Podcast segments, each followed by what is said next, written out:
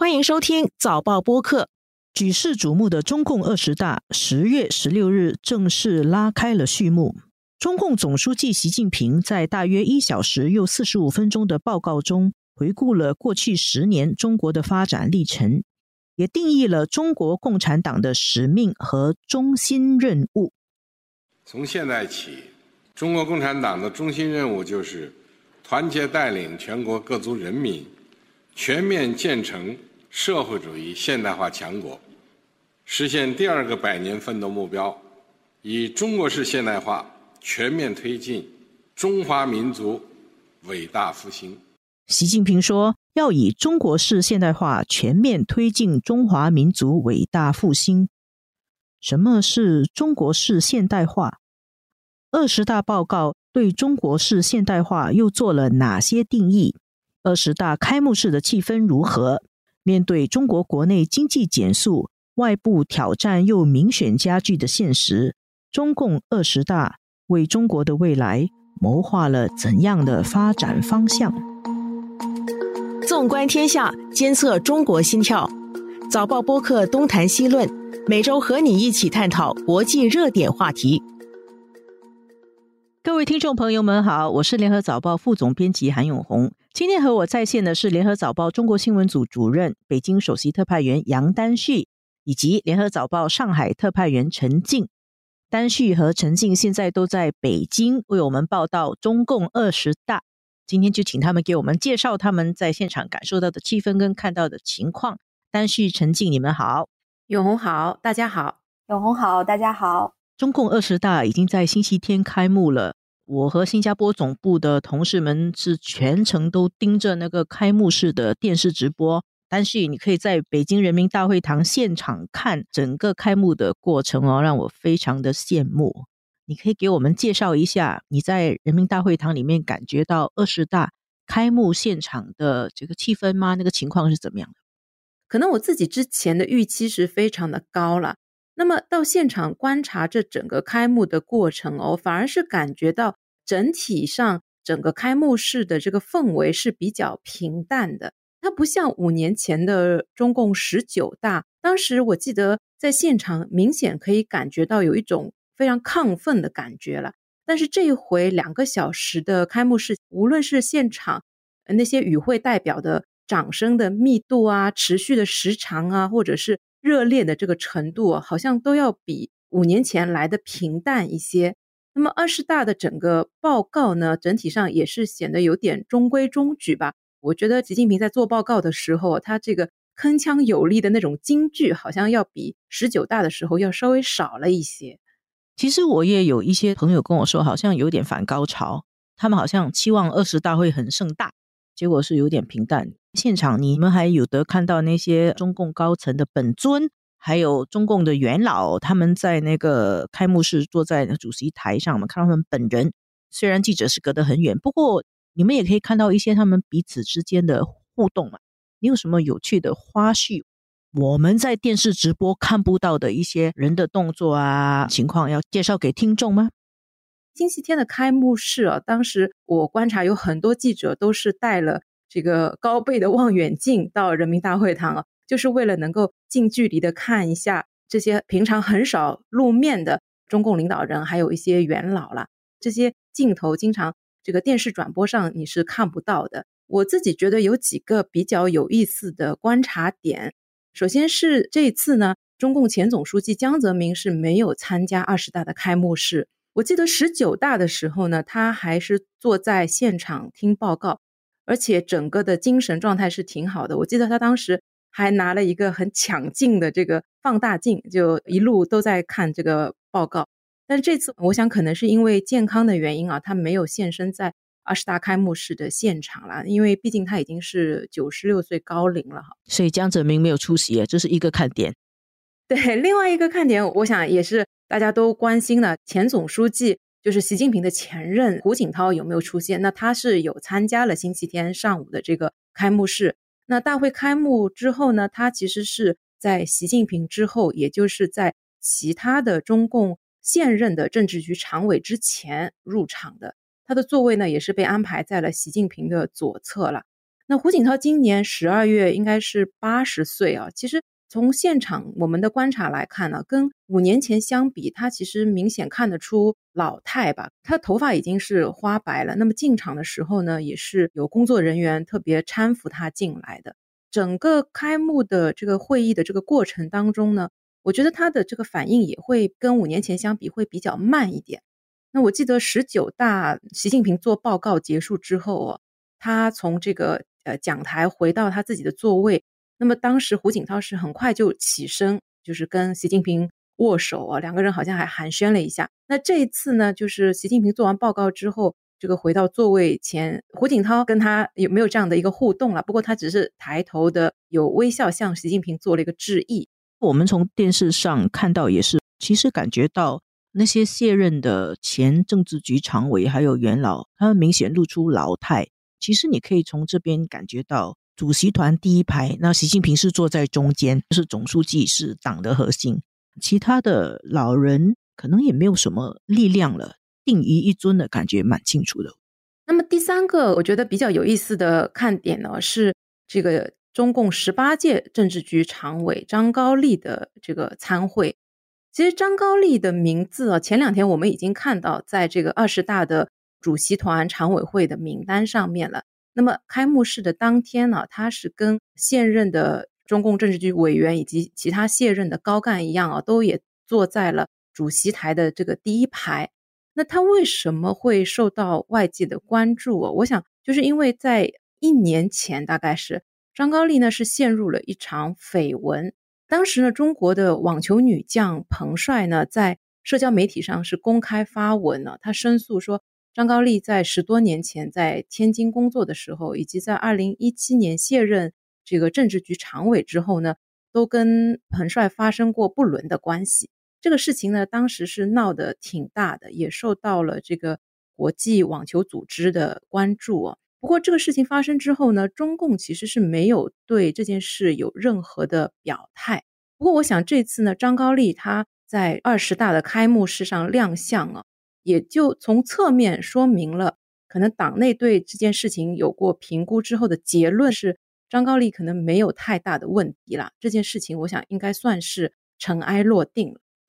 我们必须增强忧患意识，坚持底线思维，做到居安思危、未雨绸缪，准备经受风高浪急。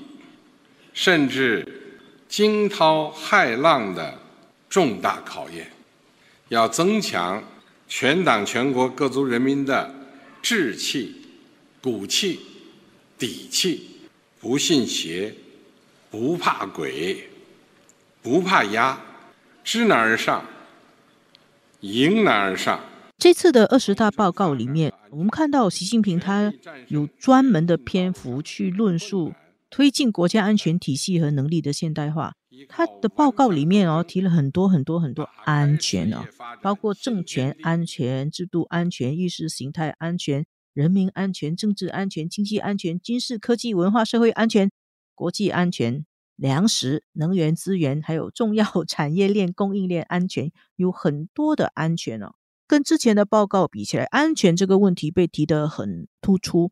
但是你怎么解读习近平为什么在这个二十大报告里面要如此高调的强调国家安全的问题呢？对，所以有人说，哎，这次的报告是不是把中国放到了一个危机管理的这样一个模式啊？我看到习近平在他的这个二十大报告里面哦，对中国的形势做了一个判断，当中有八个字，我觉得是非常引人注目的。他提到说“风高浪急，惊涛骇浪”这八个字。我觉得这个背景其实是中国当前，其实在内外都面临很大的挑战了。那么，尤其是过去几年，因为那个疫情的关系啊，中国的国内经济其实增长是显著的放缓。那么，来自国外的压力也越来越大，尤其是来自这个西方的围堵的这种压力。所以呢，我想他在这个时候呢，特别去强调这个国家安全，基本上是对当前这个形势的。一种忧患意识的体现，所以二十大报告当中啊，它是用了不小的一个篇章，特别去系统化的阐述了这个国家安全的战略，就刚才永红你提到的，他说到人民安全、政治安全、这个经济安全一大堆安全，然后也强调说国家安全是这个民族复兴的这个根基。所以我们采访的一些学者呢，是解读说，从这个报告看起来，这个国家安全的这个主轴，未来可能就会超越以内部为导向的那种国家安全观，它的重点呢，就会更多的放在外部环境对中国国家安全的威胁。比如，他二十大报告呢，有特别提到说要健全反制裁、反干涉、反长臂管辖这样子一些体系等等。我想这些呢，都是。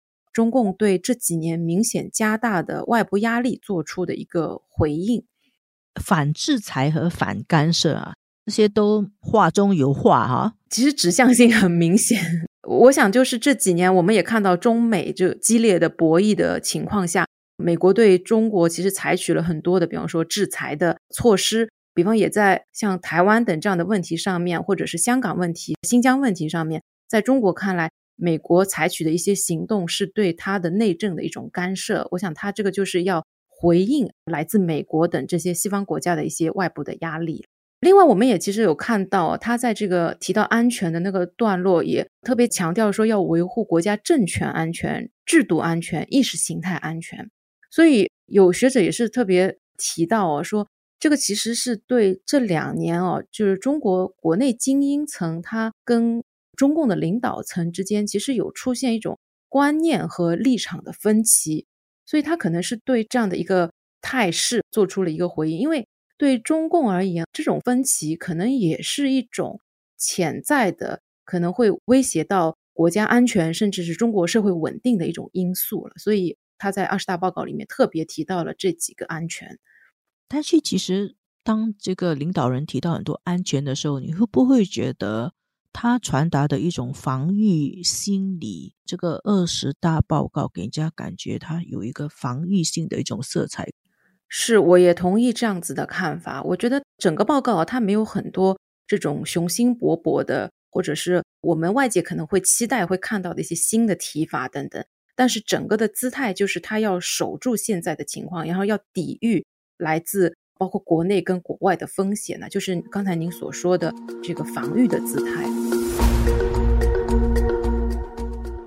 这次二十大报告，另外还有一个也是引起注意的一个概念呢，就是习近平啊，他比较完整的论述了中国式现代化。这个联合早报也做了报道，然后陈静在中国也采访了很多学者，陈静给我们介绍一下什么叫中国式现代化，有什么指标吗？有什么内涵吗？怎么样才算是中国式的现代化？我先读一下习近平他在二十大报告里面对这个中国式现代化的阐述。根据他的这个说法呢，中国式现代化是中共领导的社会主义现代化，它既有各国现代化的共同特征，更有基于自己国情的中国特色。那么这个中国特色是什么？也就是说，中国式的现代化，它是一个人口规模巨大。然后，全体人民共同富裕，物质文明和精神文明相协调，人与自然和谐共生，最后还要走和平发展道路的现代化。所以他觉得这种现代化跟别的国家的现代化是不一样的啊！人口多，共同富裕，然后又有精神文明、有物质文明，人和自然和谐、和平发展，还有很重要是中共领导啦，对吧？是习近平，他也提到，就是说，这个中国式现代化的本质要求，第一条就是要坚持中国共产党的领导，第二条是坚持中国特色社会主义，然后接下来还有，比如说实现高质量发展啊，发展全过程人民民主啊，丰富人民精神世界，实现全体人民共同富裕，促进人与自然和谐共生，推动构建人类命运共同体，创造人类文明新形态。这整个定义听起来很长，那么学者解读其实说，中国式现代化它的这个根本的要求就是要坚持中共的领导，所以它是一个自上而下来推进的一个现代化。那么我刚刚读了这么长的定义，其实简而言之呢，我们可以把中国式现代化理解为中国发展模式的另外一个说法。因为过去在全球化的这个大背景下，其实中国的发展道路和西方有很大程度是合流的。那么中国政府过去它一直没有很明确的来宣扬中国的发展模式。那学者就认为，北京这一次在二十大这么高层次的这个场合提出来，就是要表明中国要光明正大。毫不含蓄的选择自己的路径，他表明说：“哎，我们接下来要走的路是一条和西方不同的路，所以创造人类文明的新形态，跟西方已经创建的形态不同的一种中国式的现代化。”这个词“中国式现代化”在这个中共的高层里面是在什么时候出现的呢？习近平应该是在二零二零年十月，中共开这个十九次五中全会第二次会议上发言的时候。首次明确的提出要以中国式现代化推进中华民族伟大复兴。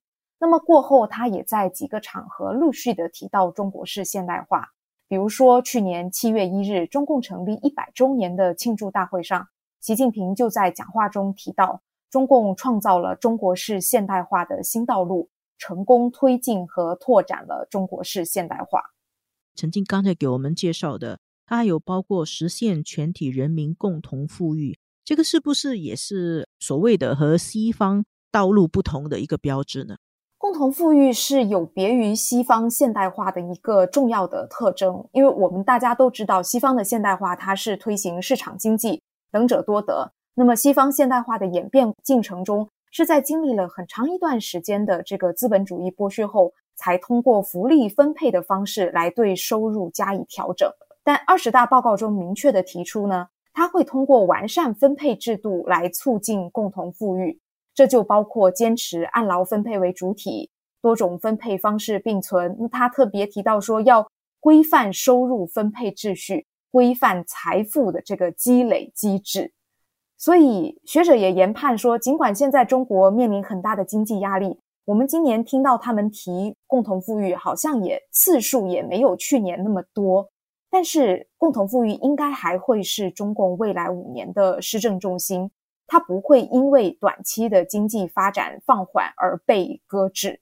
传统上，邓小平的时代，发展为第一要务嘛，然后就要先让一部分人富起来，而且经济学上经常会讲，先把蛋糕做大，然后才分蛋糕。现在我是不是可以理解为，他其实是要把重点更多的放到分蛋糕那边去，而不是？做蛋糕那边去呢？我也有听说一些说法，不是说我们不做蛋糕了，而是要边做蛋糕边分蛋糕，而且他可能更重视要分蛋糕。那么，他通过共同富裕这个特征来定义中国式现代化，可能也是为了消除之前的一些误解，或者说对中国发展道路的一些幻想，比如说认为中国现代化的终点就是和西方社会一样。那学者认为这一次。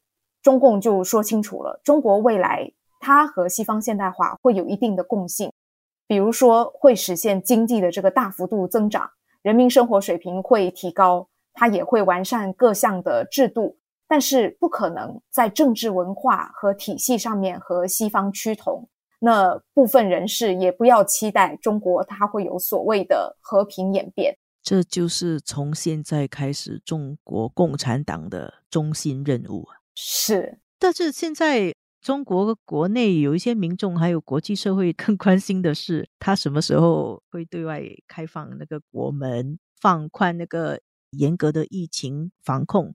还有一个就是中国的经济现在在减速，怎么样提振这个经济？这次报告对于疫情防控的未来的方向，还有提振经济，有释放什么信号吗？那？二十大报告出炉以后呢，有一部分的观察人士其实是有点失望的，因为整体而言，二十大报告被认为是一份相对平淡的报告。比如说，它的内容基本上延续了中共现有的施政方向，在经济领域，它重申要推动高质量发展，加快构建以国内大循环为主体的双循环新发展格局，并没有特别新的表述。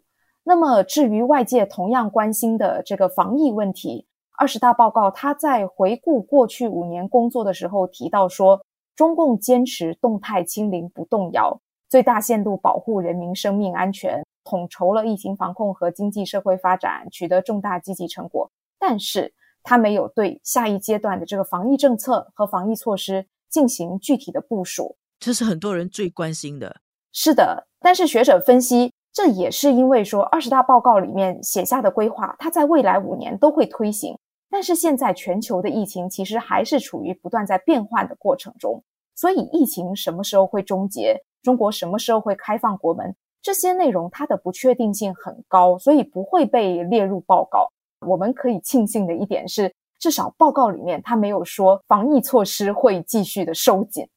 他没有说动态清零要一直坚持下去，是可能还是让人家有一点期待。谢谢陈静跟谢谢但旭总的听解来说，在这次二十大报告里面，习近平为中国接下来的发展模式，也就是他说的中国式现代化，画了一个蓝图，表明中国不走西方的道路。要共同富裕，一面做蛋糕，一面分蛋糕。同时，中国会小心自己的政权安全、制度安全、意识形态安全，不会允许和平演变。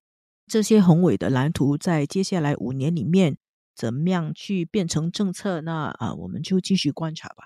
今天我们的节目就到此为止，谢谢丹旭，谢谢陈静。我也再次对于你们能在北京采访中共二十大。表示由衷的羡慕，谢谢，谢谢各位听众。这一期的东谈西论由我韩永红和黄子琛制作，助导李怡倩，剪辑梁天赐、王文义。